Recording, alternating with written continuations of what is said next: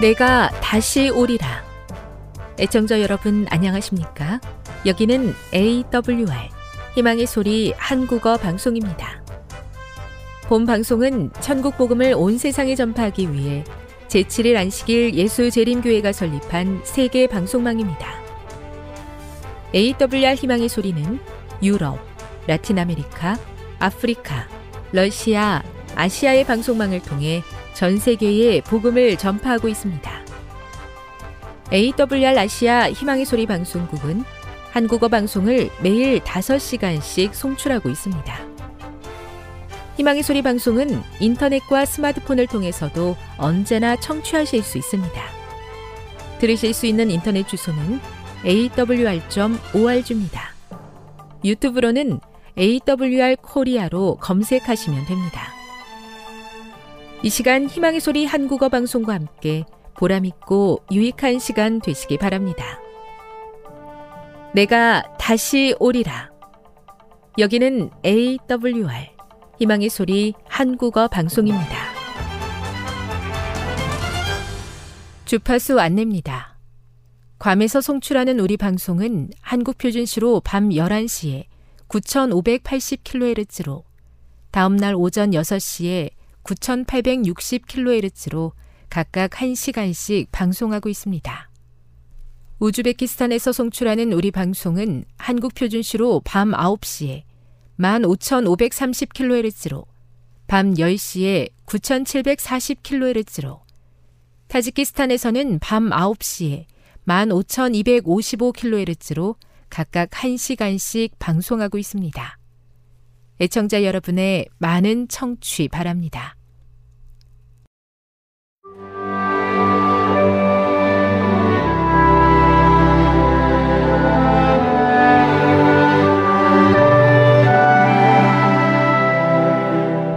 읽어주는 교과 다섯째 날 12월 29일 목요일 하나님의 이름이 그들의 이마에 있음 요한계시록 22장 3에서 5절을 읽어보라.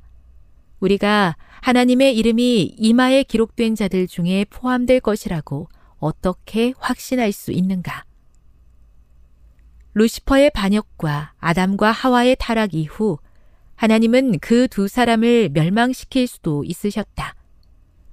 그러나 하나님께서는 당신의 피조물들에 대한 다함 없는 사랑의 표현으로서 당신께서 베푸시는 것을 받아들이는 모든 이들을 구원하시기 위한 자비로운 계획을 세우셨다.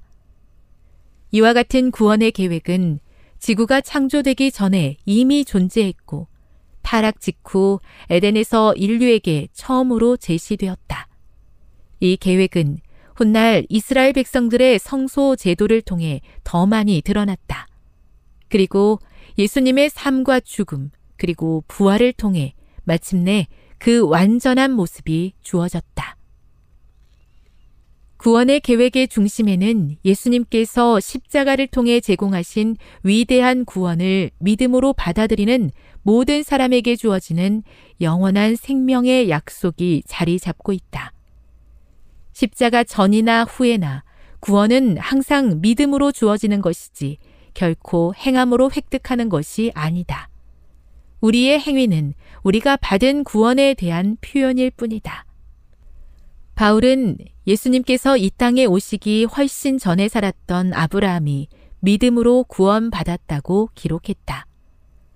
만일 아브라함이 행위로서 의롭다 하심을 받았으면 자랑할 것이 있으려니와 하나님 앞에서는 없느니라. 성경이 무엇을 말하느냐? 아브라함이 하나님을 믿음에 그것이 그에게 의로 여겨진 바 되었느니라. 로마서 4장 2, 3절. 이 구절은 믿음으로 말미암는 구원을 이해하는데 어떤 도움을 주는가?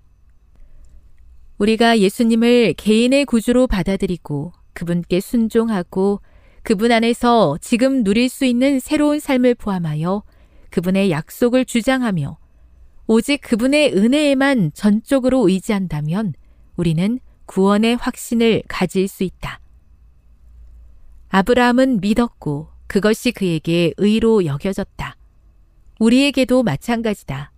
이것이 바로 우리들의 이마에 하나님의 이름이 기록되어 있다는 말씀의 의미다. 만일 지금 우리 이마에 그분의 이름이 기록되어 있고 그분으로부터 돌아서지 않는다면 그 이름은 새하늘과 새 땅에서도 기록되어 있을 것이다. 교훈입니다. 구원은 오직 믿음으로 주어지는 것이며 그 사실을 받아들이고 하나님께 순종하는 모든 자들의 이마에는 하나님의 이름이 기록될 것이다. 묵상. 우리의 이마에 하나님의 이름이 기록되어 있다는 말씀의 의미는 무엇입니까? 적용. 우리에게 은혜로 구원을 베풀어 주시는 하나님을 향한 믿음의 고백을 표현해 보십시오. 그 고백을 삶을 통해 실천하며 살기로 결심하시겠습니까? 영감의 교훈입니다. 하나님을 대면해 볼 사람들의 기쁨. 이 생에서 그들이 하나님께 충성한다면 그들은 마침내 하나님의 얼굴을 볼 터이요. 그의 이름도 저희 이마에 있을 것이다. 하늘의 행복이 하나님을 대면하는 것 외에 또 무엇이 있겠는가? 그리스도의 은혜로 구원받은 죄인에게 하나님의 얼굴을 바라보고 그를 하늘 아버지로 아는 것보다 더 큰 기쁨이 무엇이겠는가? 증언부감 3권 266 구원에 대해 생각할 때마다 자꾸만 저의 부족함이 먼저 보여 용기를 잃을 때가 많습니다. 하지만 그럴 때마다 저를 위해 십자가에 달려 돌아가신 예수님을 바라보게 해주셔서 구원의 확신 가운데 기쁨으로 순종의 삶을 살게 해 주시옵소서.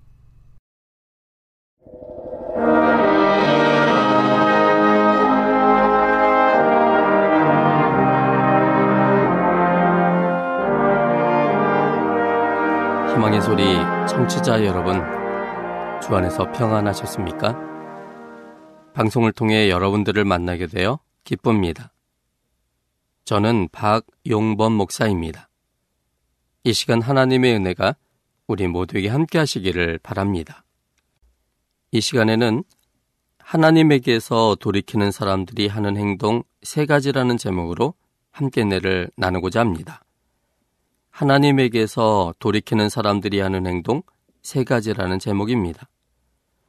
본문은 사무엘상 15장 4절부터 24절까지의 말씀입니다.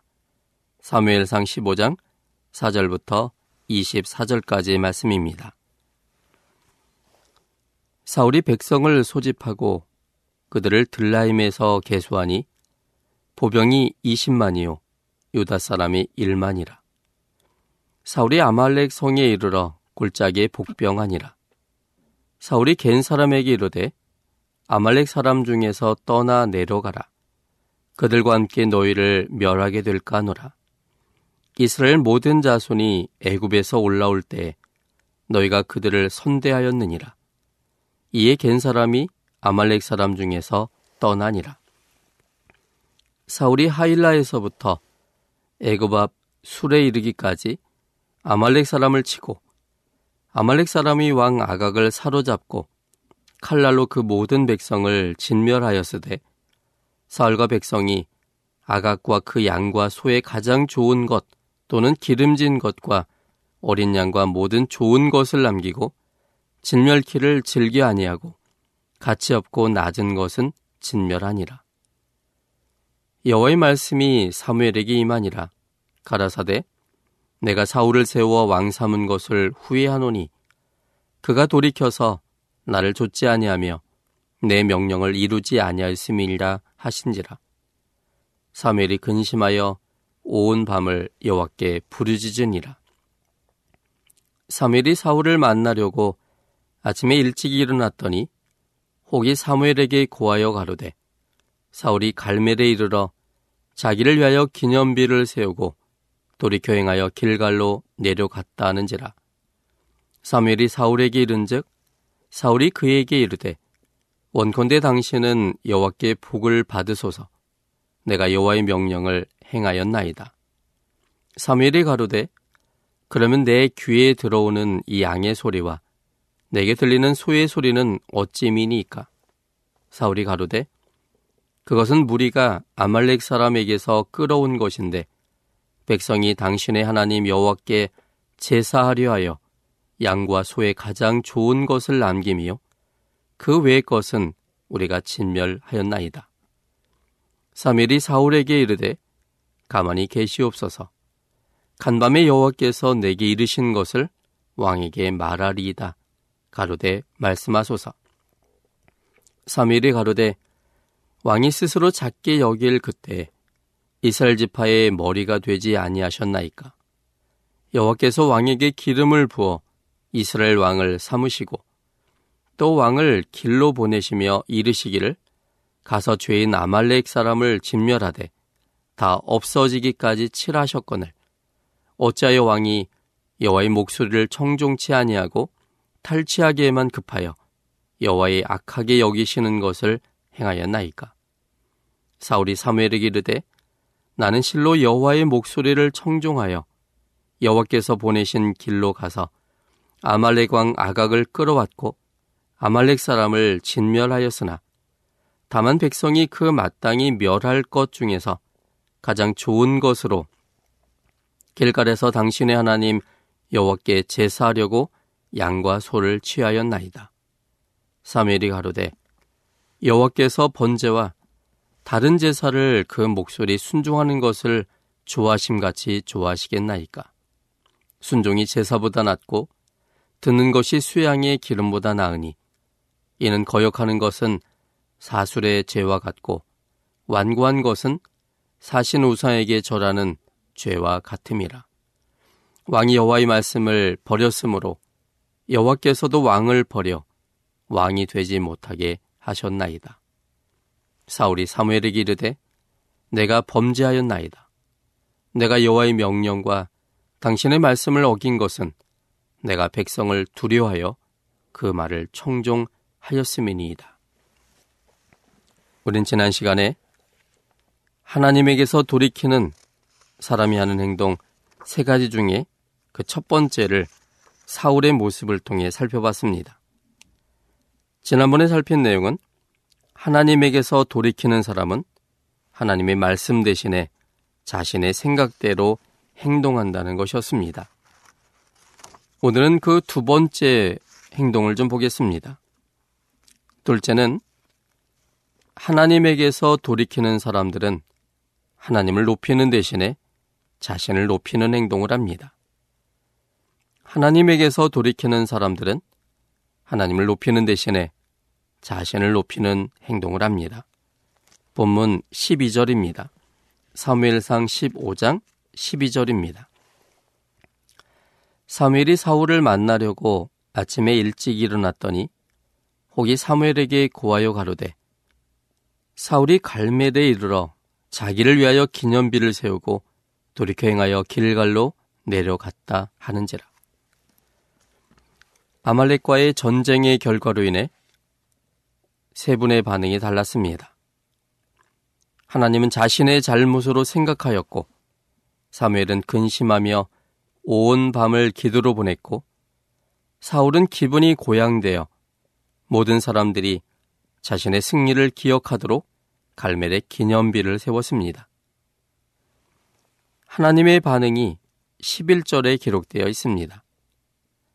내가 사울을 세워 왕 삼은 것을 후회하노니. 이 구절에 대한 영어 성경은 이렇게 기록되어 있습니다. I am sorry that I made him king. I am sorry란 표현은 excuse me와 달리 모든 책임이 내게 있다는 의미를 갖고 있습니다. 즉 하나님은 사울의 행위를 사울을 왕으로 세우신 하나님 자신의 책임으로 돌리고 있는 표현입니다. 내가 사울을 왕으로 세우지 않았다면 사울이 잘못된 선택을 하지 않았을 텐데 내가 사울을 왕으로 세워서 사울이 잘못을 저지르게 했구나라는 의미가 함축되어진 표현입니다. 이런 표현은 창세기 6장 6절에서도 볼 수 있습니다. 한글 성경에서는 땅 위에 사람 지으셨음을 한탄하사라고 기록되어 있는데 영어 성경에는 이렇게 기록되어 있습니다. He was very sorry that he had made them 이라고 기록되어 있습니다.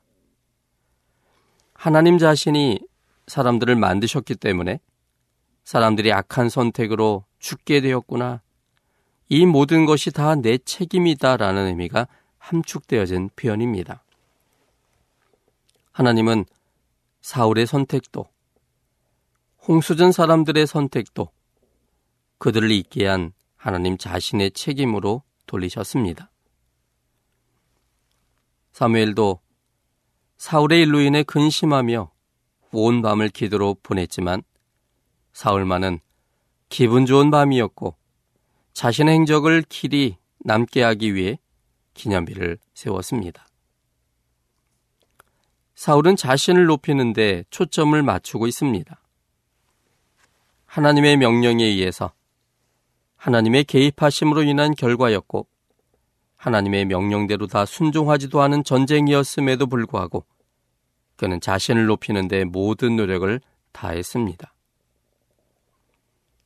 하나님과의 관계 속에서의 나를 생각지 못하면 사람은 착각합니다.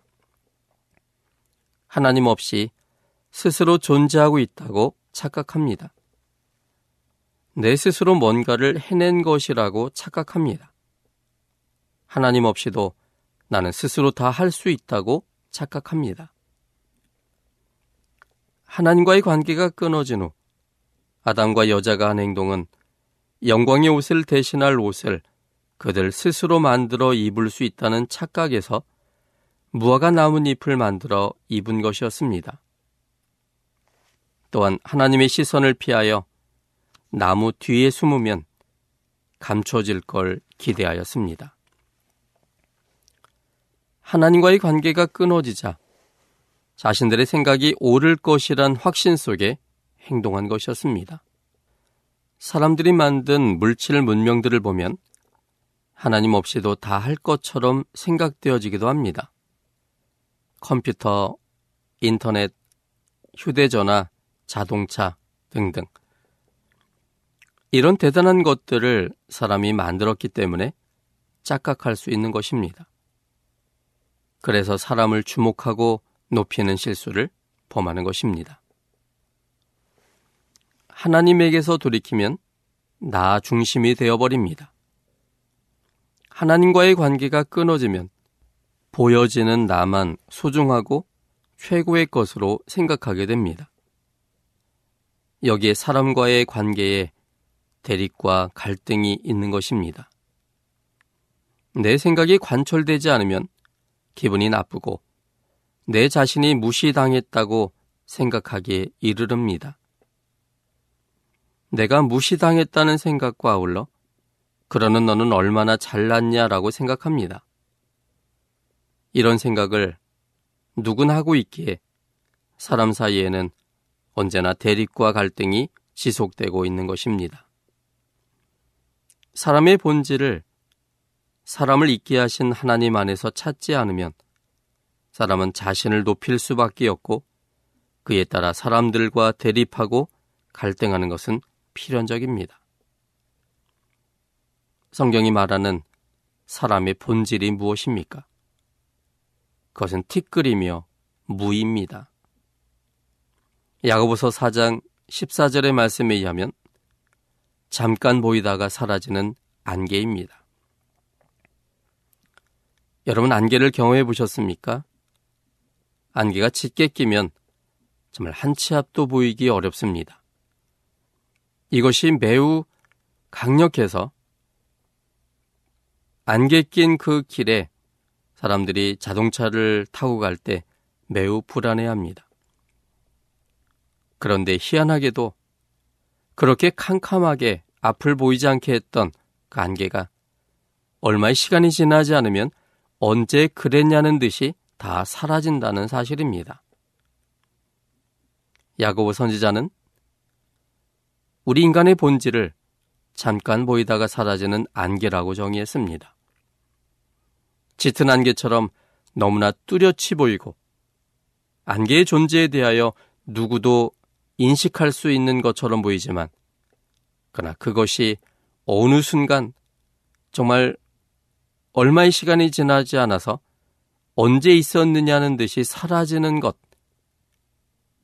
이처럼 인간의 본질은 잠깐 보이다가 사라지는 안개와 같은 존재입니다. 사람이 무엇이든지 다 할 것 같지만 그러나 생명에 관한 한 사람은 콩 한 쪽 그리고 옥수수 한 알도 만들지 못하는 존재입니다. 오직 생명이신 하나님 안에서만 존재하며 그리고 생명 속에 있는 존재일 뿐입니다. 이런 사람의 문제에 대해 가장 확실한 답을 가지고 있던 사람은 바울입니다. 그는 고린전서 15장 10절에 이렇게 고백했습니다. 나의 나 된 것은 하나님의 은혜로 된 것이니. 그는 자신이 이룬 것이 아니라 자신의 본질은 잠깐 있다 사라지는 안개와 같이 불완전한 사람이지만 하나님께서 자신에게 힘과 지혜와 능력을 주심으로 여러 가지 것들을 이루어냈다는 사실을 확신했습니다. 그래서 나의 나 된 것은 하나님의 은혜로 된 것이다라고 그는 담대하게 고백할 수 있었습니다. 그런데 이런 사도 바울의 고백이 사도 바울의 확신이 가장 아름다운 모습이고 가장 인간이 인간다워질 수 있는 모습입니다. 하나님을 높이고 하나님의 은혜에 감사할 때 드디어 내 자신의 존재와 생명이 그 안에서 확실해지는 것입니다. 그러므로 하나님 중심의 삶이 되는 것이 가장 지혜로운 삶입니다. 하나님 중심의 삶이 되는 것이 가장 생명 있는 삶입니다. 그렇다면 우리의 삶은 누구 중심인지 한번 생각해 보는 시간을 가져야 할 것입니다. 셋째는 하나님을 돌이키는 사람은 하나님을 최우선 순위에 놓는 대신에 사람들을 두려워하는 행동을 합니다. 하나님을 돌이키는 사람은 하나님을 최우선 순위에 놓는 대신에 사람들을 두려워하는 행동을 합니다. 24절입니다. 사무엘상 15장 24절 사울이 사무엘에게 이르되 내가 범죄하였나이다. 내가 여호와의 명령과 당신의 말씀을 어긴 것은 내가 백성을 두려워하여 그 말을 청종하였음이니이다. 사울이 하나님의 말씀대로 따르지 않았던 이유는 하나님보다 백성들을 더 두려웠기 때문입니다. 사람을 두려워하면 하나님을 무시하게 됩니다. 침례 요한을 죽이도록 명령한 헤롯은 그 명령을 하고 싶지 않았지만 사람들의 눈치를 보므로 명령을 내렸습니다. 마태복음 14장 6절부터 9절까지 있는 말씀입니다. 마태복음 14장 6절로 9절입니다. 마침 헤롯의 생일을 당하여 헤로디아의 딸이 연속 가운데서 춤을 추어 헤롯을 기쁘게 하니 헤롯이 맹세로 그에게 무엇이든지 달라는 대로 주겠다 허락하거늘 그가 제 어미의 시킴을 듣고 가로되 침례 요한의 머리를 소반에 담아 여기서 내게 주소서 하니 왕이 근심하나 자기의 맹세한 것과 그 함께 앉은 사람들을 인하여 주라 명하고 그와 반대로 침례 요한은 하나님을 경외하였기 때문에 사람들을 두려워하지 않았습니다. 마둠 14장 3절로 7절에 있는 말씀입니다. 전에 헤롯이 그 동생 빌립의 아내 헤로디아 일로 요한을 잡아 결박하여 옥에 가두었으니 이는 요한이 헤롯에게 말하되 당신이 그 여자를 취한 것이 옳지 않다 하였음이라. 침례 요한은 왕 앞에서도 당당한 사람이었습니다. 하나님의 말씀에 의하면 지금 현재 왕이 한 행동이 바람직하지 않기 때문에 그는 그의 잘못에 대하여 회개를 촉구하는 말을 할 수 있었습니다. 만약 그가 왕을 두려워했다면 왕의 비리에 대하여 또 그 행동으로 인하여 영원한 멸망 속에 빠지게 할 수 있는 그 일조차도 말할 수 없었을 것입니다. 그러나 침례 요한은 하나님을 경외하는 사람이었고 하나님의 품성은 헤로시한 선택으로 인하여 하나님의 관계가 끊어진 채로 영원한 멸망을 당하는 것을 원하지 않으셨습니다. 그래서 하나님은 침례 요한을 통해서 헤로시한 행동의 성격이 무엇인지를 보여주셨고 그것의 결과가 영원한 멸망이므로 하나님께로 다시 돌아와서 모든 것을 해결하여 생명 속에 있게 하기를 원하셨습니다. 이런 하나님의 의도대로 침례 요한은 하나님의 품성에 대한 확신 속에 헤롯을 생명 속에 있게 하기 위하여 헤롯이 가진 왕권을 두려워하는 대신에 담대함으로 그에게 말할 수 있었던 것입니다. 뿐만 아니라 마태음 3장 7절로 10절에 있는 말씀입니다. 마태음 3장 7절로 10절입니다.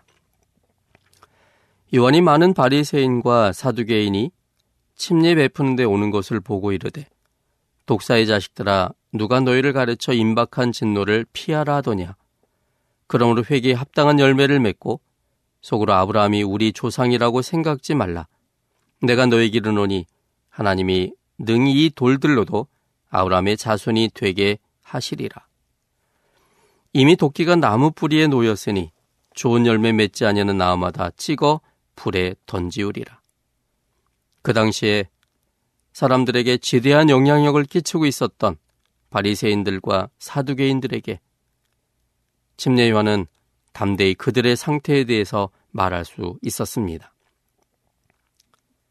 하나님께서 그들을 사랑하시며 그들이 구원받기를 원하는 걸 알기 때문에 그들에게 어떠한 말을 할때 그들이 분노하며 이것이 역효과가 날 줄 알면서도 하나님을 경외함으로 그분이 이루고자 하는 일을 침례는 담대하게 사람을 두려워하지 않고 그 말을 할 수 있었던 것입니다.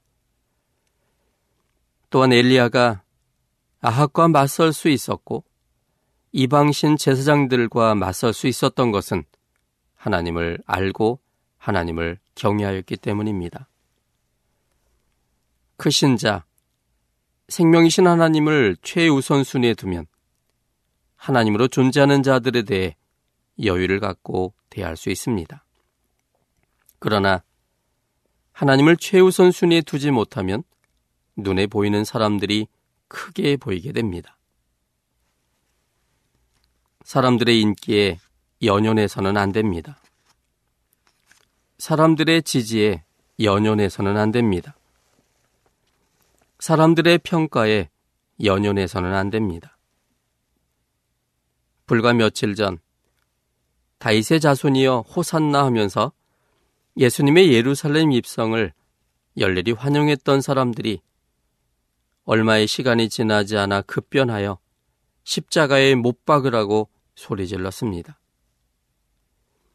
어제의 친구가 오늘의 원수가 되기도 하고 어제의 원수가 오늘의 친구가 되기도 합니다. 이것이 사람의 모습입니다. 그러므로 이런 사람들에게 영향을 받으면 하나님의 영향을 무시하게 됩니다. 사람은 잠깐 보이다가 없어지는 안개일 뿐입니다. 하나님을 최우선 순위에 놓고 살 때 흔들리지 않습니다. 하나님을 최우선 순위에 놓고 사람들의 인기에 연연하지 않을 때 그때 제대로 된 길을 갈 수 있습니다. 사람들의 마음은 속히 변할 수 있음을 기억해야 합니다. 남녀가 사랑해서 모든 반대를 다 극복하고 결혼하지만 너무나 쉽게 변하는 것이 사람입니다. 지나치게 친절한 사람이 결국 쉽게 돌아섭니다. 미국 한인교회는 합회가 한인 목회자의 인사에 관여하지 못합니다. 그래서 장로교회처럼 교회의 직원들이 목회자의 인사에 관여합니다. 영향력 있는 사람에 의해 초빙되어 오지만 얼마 지나지 않아서 초빙한 분이 제일 큰 걸림돌이 됩니다. 초빙한 사람은 목회자에 대한 기대감을 갖게 됩니다. 내가 오시게 했다. 그러므로 목사님은 내 편이 되어줄 것이다 라고 생각합니다. 그러나 목회일이 누구의 입장에만 대변되면 안 되기 때문에 하나님의 뜻과 원칙하에 하게 되면 초빙한 사람과는 대립할 수 있게 되고 그걸로 인해서 결국은 크게 갈등하게 됩니다. 사람의 마음은 변합니다. 조변 섞게 합니다. 아침과 저녁의 마음이 다를 수 있다는 얘기입니다. 그래서 하나님을 최우선 순위에 두지 않으면 급변하는 사람의 영향력에 휩쓸리게 되고 그렇게 되면 점점 하나님의 뜻과는 상관없는 길로 나아가게 됩니다. 그러므로 나는 지금 누구를 최우선 순위에 두고 사는지를 자문해 보아야 합니다. 누구의 영향력 속에 행동하고 있는지를 생각해 봐야 합니다. 하나님을 최우선 순위에 두고 있는지 아니면 특정한 어떤 사람에게 영향을 받고 있는지 그를 최우선 순위에 두고 있는지 우리 자신의 마음을 조용히 스스로 생각해 봐야 합니다. 내가 사람의 마음에 더 많이 기울어져 있다면 그것은 본문에 나오는 사울처럼 하나님에게서 돌이키고 있는 그런 상황임을 인식할 수 있어야 합니다. 우린 지난 시간과 오늘에 걸쳐서 하나님에게서 돌이키는 사람의 세 가지 특징을 사울의 모습을 통해서 살펴보게 되었습니다. 첫째는 하나님 말씀 대신에 자신의 생각대로 행동하는 특징을 갖고 있었습니다. 두 번째는 하나님을 높이는 대신에 자신을 높이는 행동을 하는 특징을 갖고 있었습니다. 세 번째는 하나님을 최우선 순위에 놓는 대신에 사람들을 두려워하는 행동을 하는 그런 특징을 갖고 있었습니다. 당시 사울은 하나님으로부터 완전히 돌이키지는 않았지만 돌이키는 과정이었으므로 그에게는 기회가 있었습니다.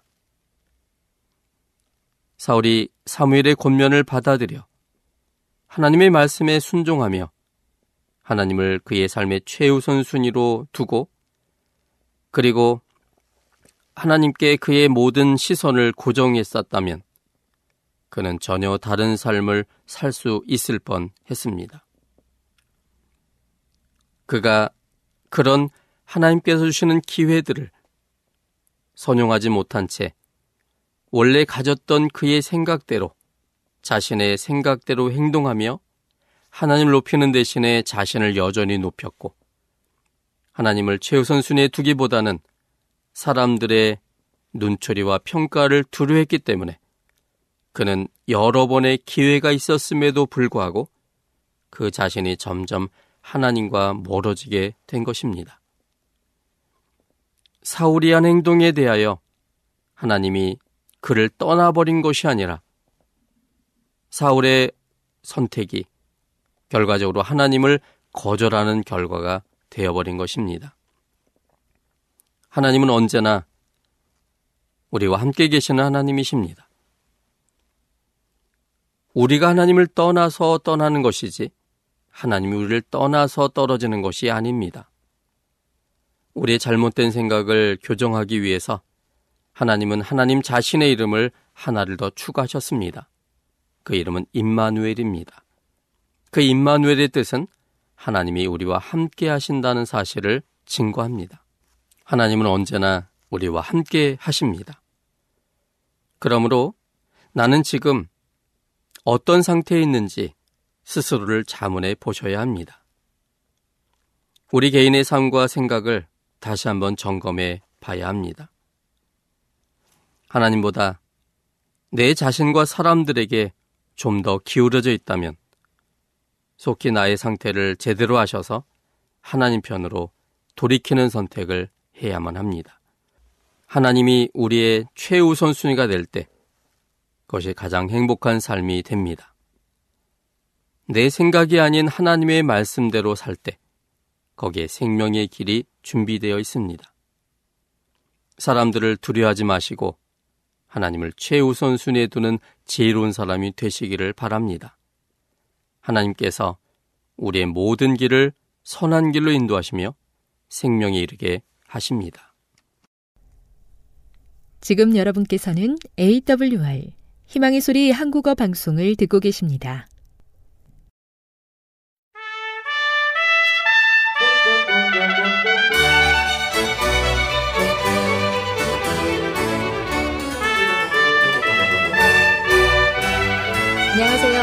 걸어서 성경 속으로 시간입니다. 오늘 또 이상남 목사님 모시고 재미있는 또 이야기 들어보도록 하겠습니다. 어, 안녕하세요, 목사님. 아니, 감사합니다. 아, 어, 예수님께서 십자가를 지고 골고다까지 걸어가셨던 길 비아 돌로로사를 목사님께서 또 직접 십자가를 지고 걸어 보셨다고 하는데요. 예, 예. 네, 궁금한데요. 어떻게? 예. 어, 예루살렘 성은 이렇게 그 네 부분으로 나누어져 있죠. 유대인 구역 또 아랍인 구역에는 이미 제가 말씀을 드렸습니다. 그리고 기독교인 구역을 어, 가게 되는데 거기에 아주 대표적인 비아 돌로로사 길이 있습니다. 예수님께서 이 지상 마지막 주간 끝에 겪으신 십자가 사건을 더듬어 볼 수 있는 곳입니다. 예루살렘 성 스데반 문을 통과해서 다시 예루살렘 성 안으로 입성을 했습니다. 오늘날 스데반 문, 또 사자문, 마리아 문이라고 하는 세 가지 이름을 가진 이 문은 예루살렘 성의 동쪽에 있습니다. 성 안에서 어, 기드론 골짜기, 감남산, 여리고나 사해를 이 문을 통해서 갈 수가 있습니다. 전 세계에 흩어진 유대인 순례자들이 예루살렘으로 오면은 그들의 통곡의 벽으로 향한다고 제가 이미 말씀을 어, 드렸습니다. 이슬람 사람들은 오마르 사원으로 가지 통곡의 벽으로는 또 절대로 가지 않습니다. 그리고 기독교인들은 비와 돌로로사로 향하게 됩니다. 기독교는 십자가의 종교이기 때문에 그렇습니다. 그래서 이 비와 돌로로사는 슬픔의 길 또는 고난의 길이라는 뜻의 라틴어입니다. 예수님께서 정죄를 받으신 빌라도 법정에서부터 십자가에 못 박혀 돌아가신 이 골고다까지의 길을 일컬어서 슬픔의 길 비아 돌로로사라고 어, 칭하고 있습니다. 길이가 한 1km 정도 되고요.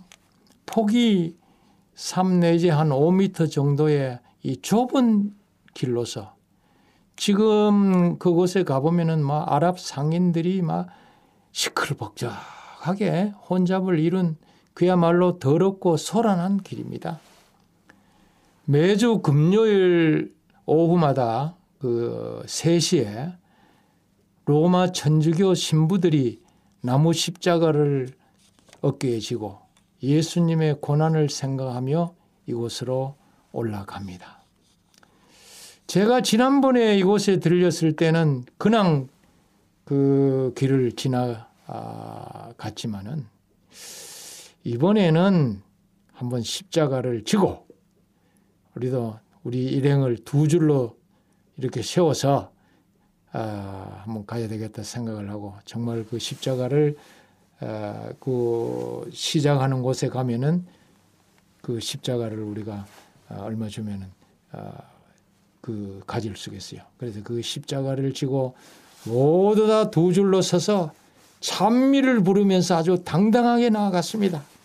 모든 사람이 다 십자가 져 봐야 되니까 조금 가다가 앞에 사람이 뒤로 가고 또 다음 사람이 십자가를 지고 또 조금 가다가 이렇게 돌아가면서 계속 아, 찬미를 부르면서 앞으로 나갔습니다. 저는 아주 벅찬 감격으로 십자가의 길이 시작되는 곳 예수께서 빌라도에게 재판을 받은 제1의 지점에 섰습니다. 그게 이제 마태복음 27장 11절부터 14절에 나오는 것입니다. 그래서 그 제1절은 돌로 포장된 길 위가 아, 바로 그곳인데 표지판에 안토니 성체 제1차라 이렇게 기록이 되어 있습니다. 사내들인에 의해서 고소당한 예수님께서 금요일 이른 아침에 가야바 집에서 이곳으로 끌려와 빌라도 총독에게 정죄를 받아 사형이 확정된 곳입니다. 헤롯이 친구 마가 안토니를 위해 지은 안토니 성체 내의 남쪽 부분에 있습니다. 안토니 성체는 바울이 로마 병정에 의해서 결박당한 채 끌려와서 히브리어로 백성을 향해서 연설한 곳입니다. 지금은 둘러보니까 아랍 초등학교가 거기에 있고요. 정제교회, 영어로 Church of Condemnation이라고 되어 있는데요. 그 교회가 그곳에 서 있었습니다. 거기서부터 저도 온갖 생의 십자가를 지고 예수님께서 걸어가신 역사의 현장을 올라갔습니다. 정말 그리스도를 생각하니 눈물이 솟구쳐 어, 올랐습니다. 우리가 십자가를 지고 줄을 서서 찬미를 부르면서 당당하게 나가니 모든 관광객들이 서서 구경을 하고 있었습니다. 학교 길 건너편에 이르니 그곳은 제2의 장소였습니다. 로마 병정들이 예수님을 채찍질하고 머리에 가시관을 씌우고 자색옷을 입혀서 유대인 왕이여 평안할지어다 하고 조롱하고 침을 뱉고 막 이렇게 곤욕을 가한 후에 십자가를 지우신 곳입니다. 마태복음 27장 27절부터 31절에 나오죠. 빌라도는 말하기를 보라 이 사람이로다. 이걸 그 라틴어로 말하면 에코 호모노라고 하는데 요한복음 19장 5절에 나오는 말씀입니다. 이 그 외친 곳인데 지금은 이곳에 채찍질 교회라 이래 번역이 되어 있습니다. Ecce Homo 교회. 예, Ecce Homo 이거는 보라 이 사람이로다 하는 그런 뜻이라고 했죠.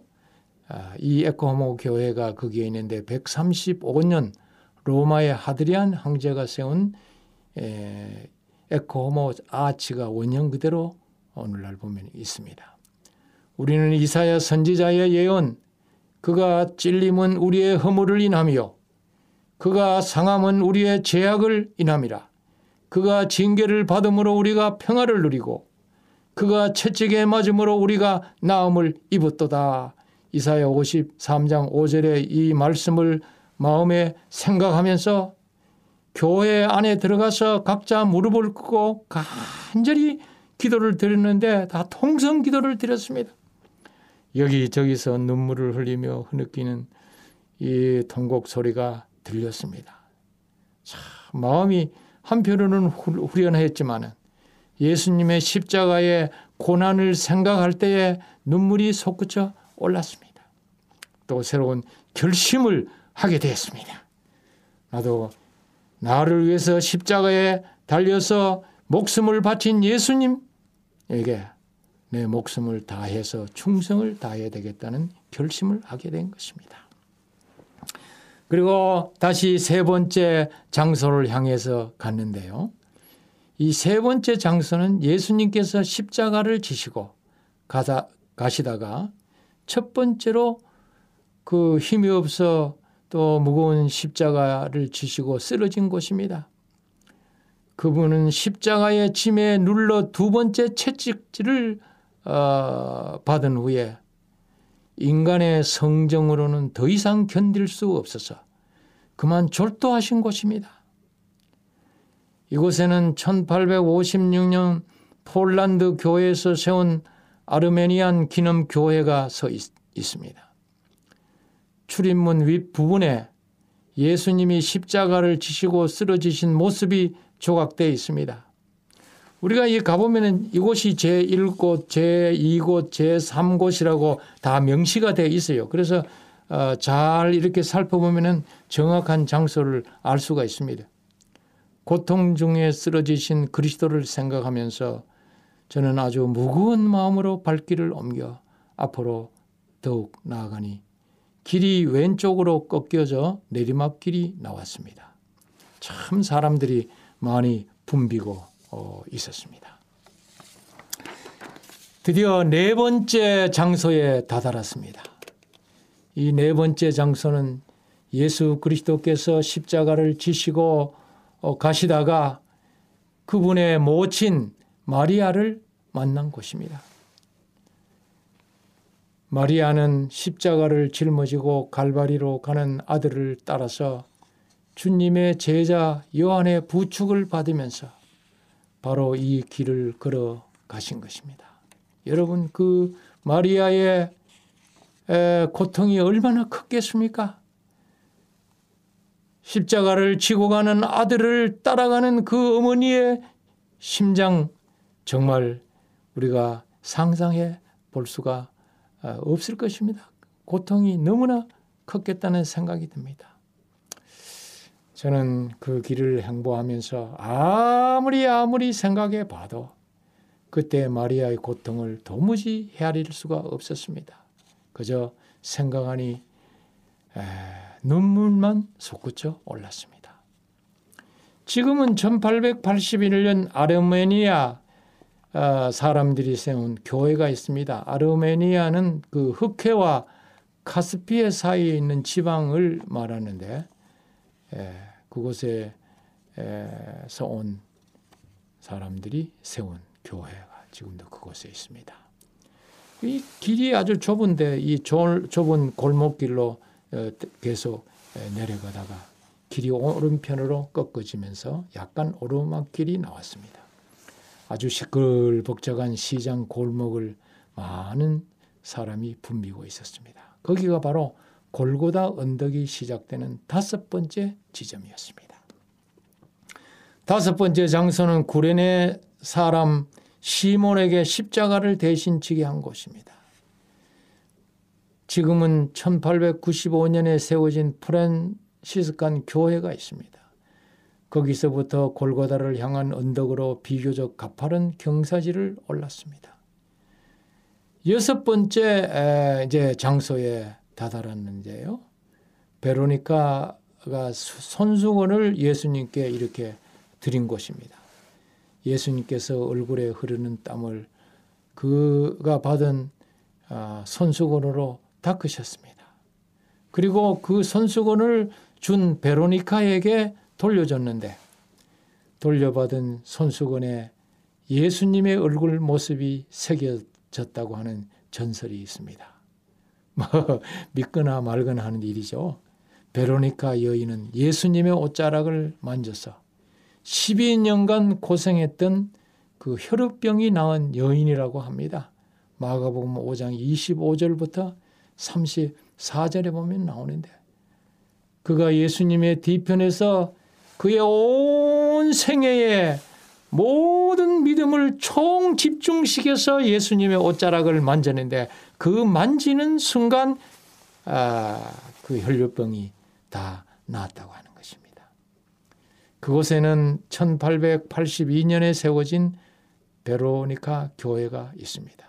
언덕을 계속 올라가니 남북으로 나 있는 길과 만났습니다. 서쪽 건물이 제 일곱 번째 장소로 문의의 표가 아, 있습니다. 그리고 또 계속 나가니까 일곱 번째 장소에 이르렀는데 예수님께서 그곳에서 두 번째로 넘어지신 곳입니다. 이 그림에 보면 표지에 예수님이 십자가를 지고 넘어진 이런 그림이 새겨져 있습니다. 1875년 이곳에 두 개의 예배실이 세워졌습니다. 여기서부터는 길이 더욱 협소해지고 가파른 경사길입니다. 일곱 번째 장소 서쪽에 보면은 여덟 번째 장소가 있습니다. 이 여덟 번째 장소는 인간적인 동정심으로 가슴을 치며 울고 있는 여인들을 만난 예수님께서 예루살렘의 딸들아 나를 위해 울지 말고 너희와 너희 자녀를 위해 울라고 누가 보면 23장 28절에 에, 에, 말씀하신 곳이 바로 이곳입니다. 예수님께서 당신을 거절한 이스라엘 나라와 예루살렘이 멸망할 바로 그때를 내다보신 것입니다. 이곳에는 히랍 정교에 속하는 수도원이 오늘날 있습니다. 그리고 이제 좀 더 나가니 아홉 번째 장소에 이르렀는데요. 이 아홉 번째 장소는 예수님께서 세 번째로 넘어진 곳입니다. 아, 대개 다 두 번 넘어졌다고 이렇게 생각하는데 이곳에 보면 세 번째로 넘어진 곳을 표현하고 있습니다. 이곳은 돌계단 위에 콥틱 교회 입구에 있습니다. 문 안에 박힌 기둥에 세 번째 쓰러진 표시가 되어 있습니다. 아랍인들의 집들을 구경하고 에디오피아 교회를 통해서 이제 성모 교회 입구로 나왔습니다. 성모 교회 안으로 들어가 오른쪽으로 계단을 오르면 바로 그것이 골고다 정상입니다. 그 지역을 나누어서 열 번째부터 열두 번째 지점으로 말하고 어, 있습니다. 열 번째 장소는 로마의 병정들이 예수님의 옷을 벗긴 곳입니다. 그리고 그들은 예수님 옷을 나누어서 제비를 뽑았습니다. 열아 번째 장소는 예수님께서 십자가에 못 박히신 곳입니다. 로마 병정은 그리스도를 형틀에 결박한 후에 손을 펴고 망치로 못을 쾅쾅 박았습니다. 이마에 큰 땀방울이 맺힌 예수님은 한마디의 불평도 어, 하지 않으시고 그것을 감내하셨습니다. 다만 아버지여 저들을 사하여 주옵소서 자기 하는 것을 알지 못함이니다라고 말씀하셨습니다.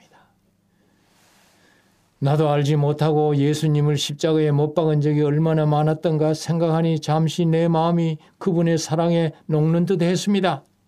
예수님께서 아버지여 저 어, 이상나기의 죄를 용서하여 주옵소서 자기가 하는 것을 알지 못함이니다 하는 그런 기도의 소리가 내 마음을 두드렸습니다. 그리고 열두 번째 장소로 계단을 올라가면 예수님의 십자가가 서 있던 곳입니다. 예수님을 십자가에 못 박은 후에 힘센 자들이 십자가를 들어서 구덩이에 난폭하게 던져 세웠습니다. 예수님께서 몸무게 때문에 손발이 찢어지는 고통을 감수하셔야만 했습니다. 십자가가 서 있었다는 그 구멍에 손을 넣어 보았습니다. 일순간 내 얼굴이 찡그러지면서 참 마음이 몹시 아팠습니다. 로마 병정들은 예수님 고통의 감각을 마비시킬 목적으로 신포도즙을 어, 드리지 않았습니까? 그러나 예수님께서는 맛보신 후에 거절하셨습니다. 결국 그분은 바로 이곳에서 다 이루었다 하시고 임종의 숨을 거두신 것입니다. 온 세상 죄의 무게를 견디다 못해 정신동, 정신적 고통 중에 결국 심장이 파열돼 돌아가신 것입니다. 주위의 바위가 터지고 그때 지진이 일어났습니다. 그분의 죽음은 대속적 죽음인 것이었습니다. 마가복음 14장 24절에 말하기를 이것은 많은 사람을 위하여 흘리는 바 나의 피 곧 언약의 피니라고 그렇게 말씀하셨습니다. 저는 그곳에서 많은 눈물을 흘렸고 또 이 골고다에서 제 마음이 찢어지는 것 같았고 주님의 사랑을 크게 체험을 했습니다. 오늘 다 못하게 되겠네요. 다음 시간에 또 있도록 하지요. 감사합니다. 네, 감사합니다, 목사님. 다음 시간에 마지막 14번째 곳 이야기 듣도록 하겠습니다. 예.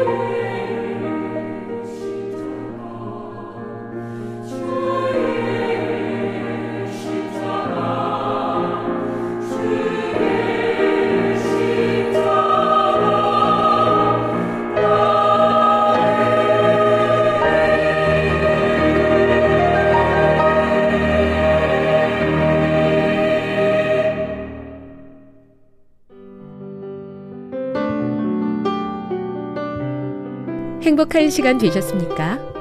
지금까지 여러분께서는 AWR 희망의 소리 한국어 방송을 청취하셨습니다. 방송을 청취하시고 문의를 원하시는 분은 우편번호 02461 대한민국 서울시 동대문구 이문로 1길 11 희망의 소리 방송부 앞으로 편지나 엽서를 보내주시거나 지역번호 02-3299-5296에서 8번으로 전화 주시기 바랍니다. 지금까지 함께 해주신 애청자 여러분들께 감사드립니다. 애청자 여러분, 다음 이 시간까지 하나님 안에서 늘 평안하십시오. 감사합니다. 내가 다시 오리라. 여기는 AWR 희망의 소리 한국어 방송입니다.